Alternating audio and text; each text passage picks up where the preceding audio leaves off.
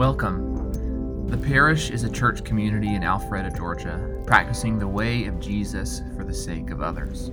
Talks like these are just one part of how we gather to be deeply reshaped by Jesus. So we invite you to join us any Sunday morning for a full church gathering. You can find more information or contact us by visiting our website at parishanglican.org. this morning I have the privilege of introducing Reverend Benjamin Wills, who is back with us today to lead us in our sermon and celebrate the Eucharist with us. And we're so excited to have you back with us, Benjamin. Um, Benjamin is not only a priest in our Churches for the Sake of Others network, but he is also the, um, the head of Peace Prep Academy, which is on the west side of Atlanta. And this is an incredible school that we also, another, this is one of our local partners, um, Peace Prep. And Peace Prep is a wonderful school that's working to educate the whole child and the whole family and to provide opportunities for the, for the whole community in a high quality and Christ centered environment. And they're really just um, reaching out into the community, looking for growth and change within that community. And it's a really beautiful, beautiful work that you are doing there. And um, we just, Benjamin has been such a good friend of the parish for the last few years, and we're so thankful, so thankful for you, Benjamin, and glad that you're here with us today. Um, so we will start with our scripture reading. Mike's going to come on up and read us and read our scripture passage for us, and then Benjamin will take over.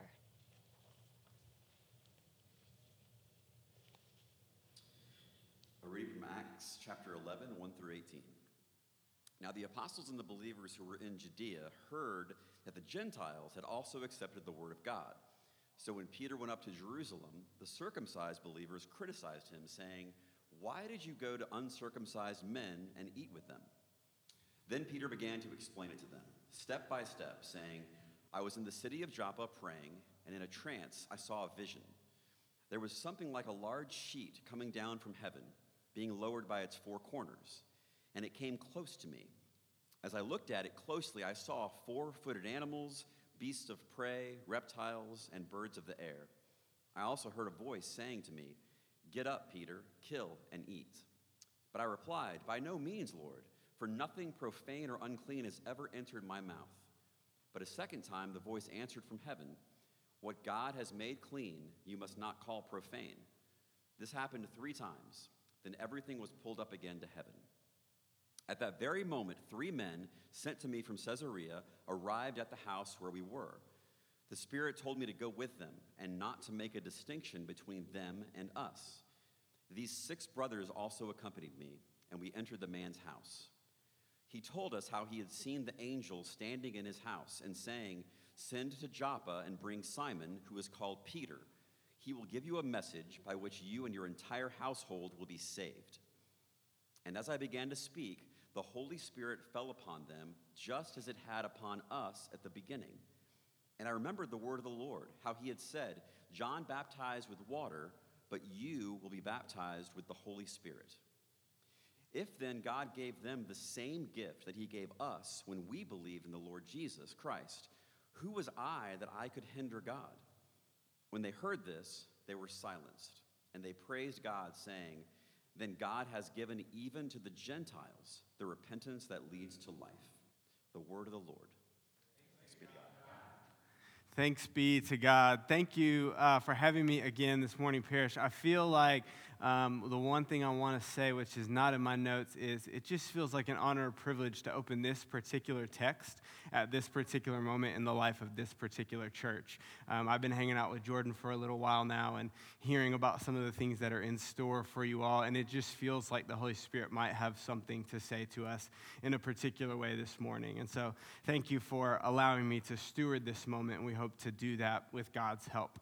Um, and I've got good news for you the good news this morning that God wants to do something in us and God wants to do something through us.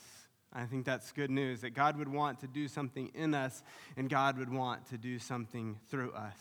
There's a couple curiosities I believe that live kind of always below the waterline of our hearts. They might be undetectable to our natural eyes, but if we look a little deeper, I would venture to suggest that all of us, on some level, have curiosity about what God has for us as individuals and what God has for us as community.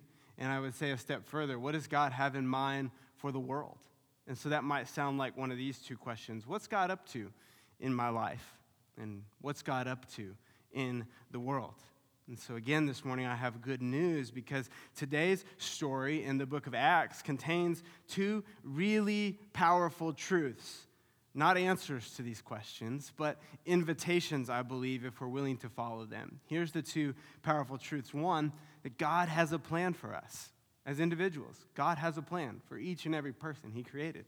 And the second, that God has plans for this world. That God is, in fact, up to something, even if we can't quite know what it is yet. And so, the big idea then that we're working with is an encounter with God in us could begin to transform the world around us. An encounter with God in us could begin to transform the world around us. And so, just to get our bearings a little bit this morning, there's a lot going on in this story in Acts. We just heard a story, but it's really a story about a story. Uh, I'm a big baseball fan, but I lack the uh, endurance to watch three to four hour games these days. And so, thanks to technology and my MLB app, I can watch a condensed game. I can watch in three to four minutes what happens, all of the highlights. And that's a little bit what's going on here.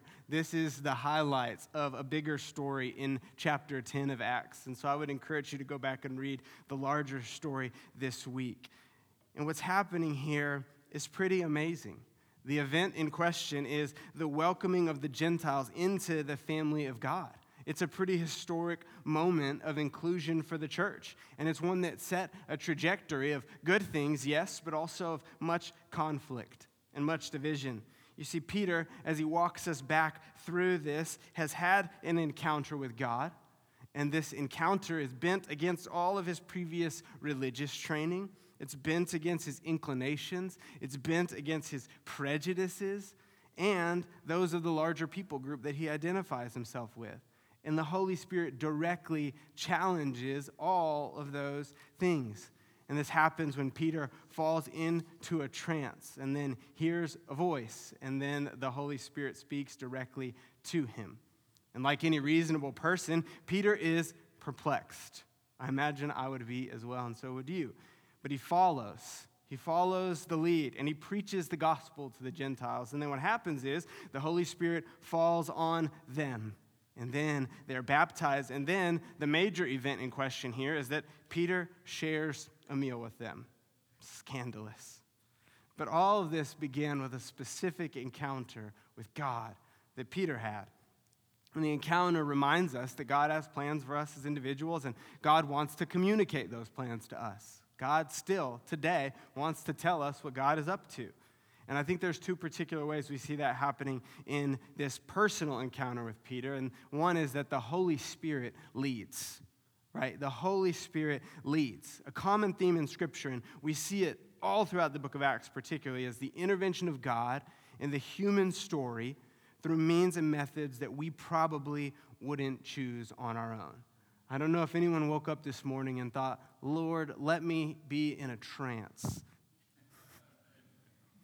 Often, God is speaking and moving and animating individuals. And the one thing in common about individuals throughout Scripture, throughout human history, really, is this, and it's good news for us they are available. It's just people who are available. Peter's praying at the sixth hour, the Scripture says, something to indicate to us that he has a rhythm that he has a pattern of prayer in his life, and it doesn't make Peter extra holy or special, it just makes him available. One of the things I love about our tradition, about the Anglican cup to drink from, is that we are a people of prayer. We are a people who have, we have forms, we have structures, we have the daily office, we have the prayers of the people, which we engaged in this morning. We have an entire prayer book, which is meant to form and structure our prayer life so that we might be available. So we might be available to encounter the living God, so that we might be available to hear from the Holy Spirit. And there's good news here about God's ability to communicate with us. It has very little to do with us. My daughter pointed out just the other afternoon the Bible is full of stories of people that had dreams. There's all these characters in here, and throughout the arc of Scripture, these people receive tremendous vision from God while they're doing what? Sleeping. I'm not sure how that lands with you, but to me, that communicates that God, through the power of the Holy Spirit, in a mysterious way that we can't fully comprehend, is a, a ability to encounter us when we are doing absolutely nothing. That is really good news. Friends, the work that the Holy Spirit wants to do in us is not going to be dictated by our effort. It's not going to be dictated by our ability. It's not going to be reserved for the talented or the holy or the special or the wise or the wealthy or the powerful. The Holy Spirit wants to do work in people who are available. And I think all of us can do that. And just be, be really clear here, though, Peter does, in fact, participate. There's a response. There's a response necessary to the movement of God toward us. And so, the second thing we see as important here about this personal encounter that Peter has is that Peter follows. Peter follows. Peter's trance and his encounter with the Holy Spirit would be pretty strange and an unremarkable story if he had simply journaled them. Now, that's not to say journaling is bad, but it is to say that any spiritual formation that doesn't lead to engagement with the world and taking practical, natural steps is really just piety. It's just navel gazing, and I don't know that the Lord has much use for that. God is calling to us in all of Scripture to actively engage the world around us. And what we see Peter do is first, he goes where the Spirit tells him to go. And then he just says what the Spirit tells him to say. And then he does what the Spirit tells him to do. And it's Peter's obedience and his stewardship of this transformative encounter with the living God that leads to radical inclusion in the family of God. Friends, this Jew, Gentile, clean, unclean, circumcised, uncircumcised thing, it's actually a really big deal. Most of us in this room would find our stories of faith, our lineage of faith, rooted, impacted by this event that occurred over 2,000 years ago. And so often I believe we miss participating with God in the renewal of the world because we look too far ahead. What we see in this story is an invitation from God to Peter simply to take the next right step. If you remember back to a pretty significant conversation on a beach around a meal, the resurrected Jesus sits with Peter and he asks him three times, Do you love me? And Peter says, Of course I love you. And then Jesus says some pretty cryptic, weird things about what's going to happen in Peter's life. And I would imagine that if Peter had been so consumed by that moment, that conversation, that he failed to take any steps forward, this would be a completely different story. But what we see here is this Peter, the same Peter, just taking the next step in following what Jesus told him to do to feed his lambs, to tend his sheep. And so there's two questions I would suggest we examine here in our time with the Holy Spirit this week. The first is Do I believe that the Spirit is still speaking and moving? Do we believe the Spirit is still speaking and moving? And the second is Have I made space in my life to hear and sense the Spirit? Is there space in your life to sense and hear from the Spirit? You see, an encounter with the living God is not only possible, I believe it's actually God's intent and God's desire to connect with you. And there's work God wants to do in us, and that's good news. And this matters. It's important for us because there's work God wants to do in us. But I would take it a step further and say there's work God wants to do through us. There's work God wants to do through you. Let me be more specific for a moment. I think there's something specific God wants to do in and through this body of believers. I don't imagine any of you just generally showed up here today or just generally show up here weekly. You probably get in your vehicle and either punch into your GPS or know how to get here by now, but you come here with some set of intention because you're on a particular journey with a particular group of people. And I believe that God wants to speak to all of us together to shape our time for specific purposes. The reality is, I don't think we need much of a reminder this morning that the world is not as it should be. I've come to realize the better question sometimes is how far off is it? And is there something I can do to move it closer? The Revelation passage we read in Prayers of the People gives us a glimpse of the end we ought to hold in our imagination and in our hearts. It says there's a throne and there's someone saying, See, the home of God is among mortals. He'll dwell with them as their God. They're going to be his people, and God himself will dwell with them. He will wipe every tear from their eyes. Death will be no more. Mourning and crying and pain will be no more. The first things have passed away. This is really good news. And this tells us that God has a specific end in mind for the world that God has plans for the world. This is going somewhere. And God's plans can orient us, they can lead us as we consider not just the things that are broken or wrong in the world, but what could we do about them? How might we engage them? So there's two things about how we might engage the world I see in this story. One, I think it happens in community. It happens in community. That's what's special about this.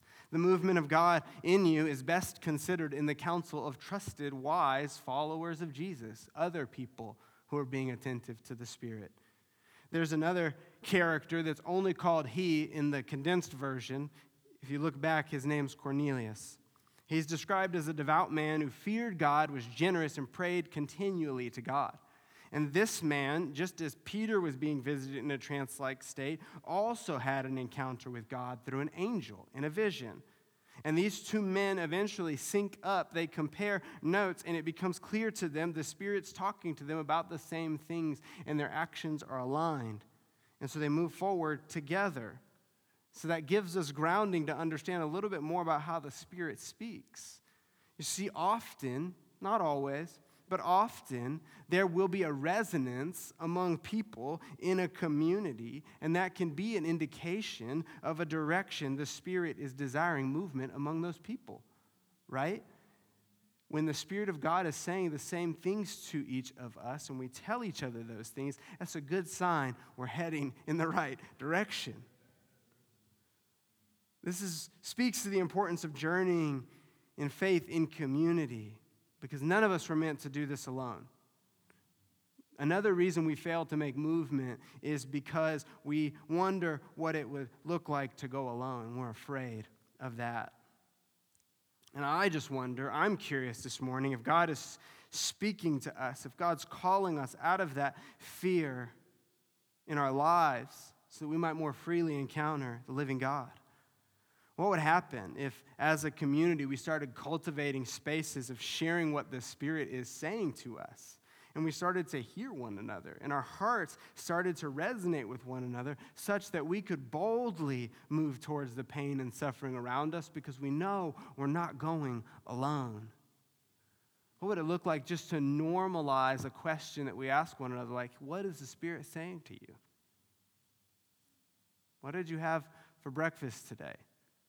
And what is the Spirit saying to you?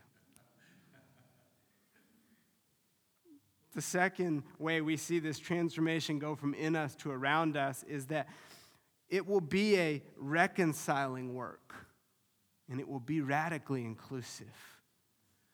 It'll be radically inclusive. A simpler way to say this is it will align with God's plans for the world. Whatever the Spirit is saying to you will align with God's ultimate telos or end that God has in mind. All things being reconciled, all things being renewed, all things being into their intended state. And here's some good news. This wasn't in my notes, but this is free. If you don't have a vision, if you don't have an imagination for healing something that's broken in the world or in your life, God does. God does. God does have an imagination for how that situation works out that you can't quite see the end of. See, what we see happening in this story might feel kind of out of left field, but I can assure you that this is a moment that's built on other moments in Scripture, and it's a moment that we've been building on ever since it happened. And even though culturally we might feel pretty distant from a dispute about who can eat at a table together, the world is not as it should be. The world we live in is as divided as it's ever been. We know this. Countries are at war. There's famine, there's poverty in parts of our world. There's ideological separation happening in the public square. There's theological difference that's leading to divisions among people within the body of Christ.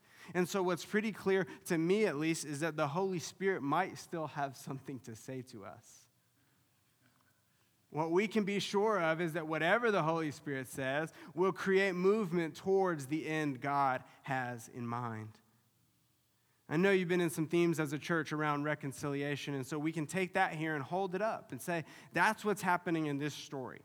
The Holy Spirit, God, is speaking to Peter and Cornelius, two men who could not be more different.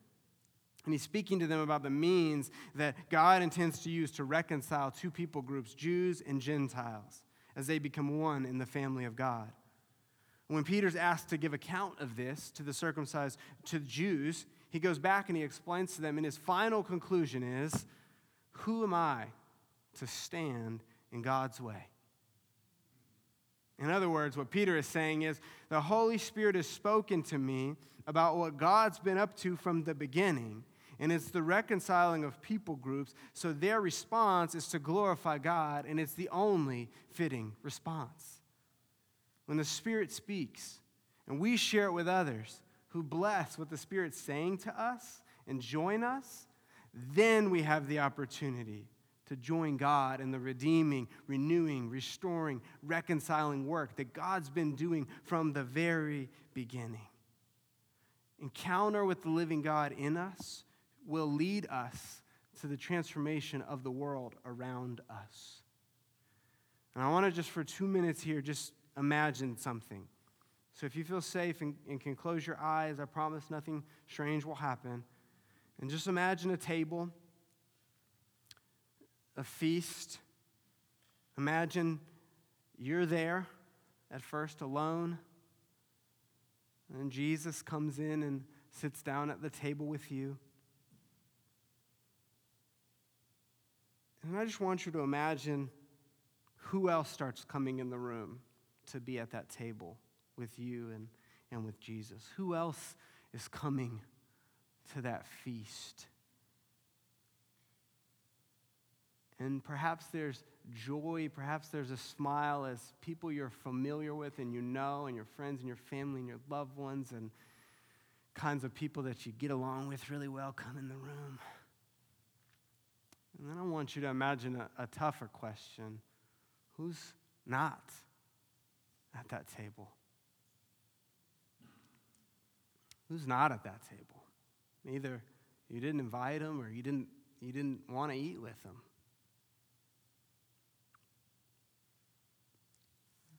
And this isn't meant to be condemning, it's, it's meant to bring you freedom because I believe this could be the ground that the Holy Spirit begins to shift something in you and around you.